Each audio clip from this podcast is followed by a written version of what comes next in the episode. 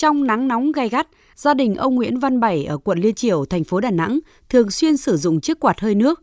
Do không vệ sinh thường xuyên, nước đọng trong quạt lâu ngày trở thành ổ chứa lăng quăng. Ông Nguyễn Văn Bảy cho biết, sau khi được nhân viên y tế tuyên truyền, hướng dẫn cách phòng dịch sốt xuất huyết, ông mới biết và đem quạt ra vệ sinh. Đợt dịch này thì ờ, tổ dân phố cũng đi vận động nhân dân là dùng quạt nước á, rằng nếu là có sinh ra là bầu đầy đã quen thì ờ, tổ dân phố cũng vận động bà con là hàng ngày thay nước để cho của có đem quan bầu đầy trên ờ, cái máy quạt nước đó. Quận Liên Triểu, thành phố Đà Nẵng là điểm nóng dịch sốt xuất huyết.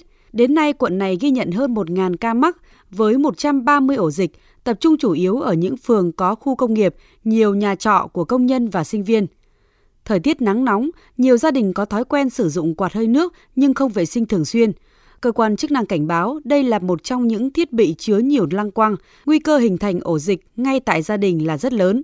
Bác sĩ Phạm Phú Điểm, Phó Giám đốc Trung tâm Y tế quận Liên Triểu, thành phố Đà Nẵng cho biết, nhiều gia đình còn tích trữ nước trong các chậu cá, lưu, thùng xốp, môi trường thuận lợi cho mũi sinh trưởng nhanh.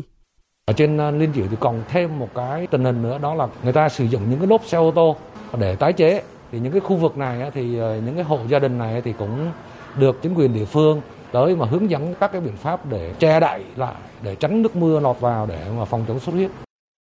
Đến nay, thành phố Đà Nẵng ghi nhận hơn 3.300 ca mắc sốt xuất huyết, tăng 23,4 lần so với cùng kỳ năm ngoái. Trong đó có 1.300 ca mắc là đối tượng trẻ em từ 15 tuổi trở xuống.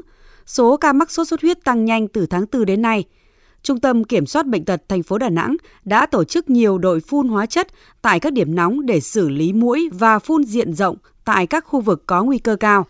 Ông Đặng Quang Ánh, Phó trưởng khoa phòng chống truyền nhiễm, Trung tâm Kiểm soát bệnh tật thành phố Đà Nẵng khuyến cáo người dân cần nâng cao ý thức phòng chống để hạn chế mắc bệnh sốt xuất huyết. Tập trung tăng cường tuyên truyền cho người dân. Thứ nhất là từ thực hiện diệt long quăng bọ gậy ở khu vực nhà mình hàng ngày, hàng tuần, không để cả cái chỗ mà ứ động được là nơi sinh sản của muỗi.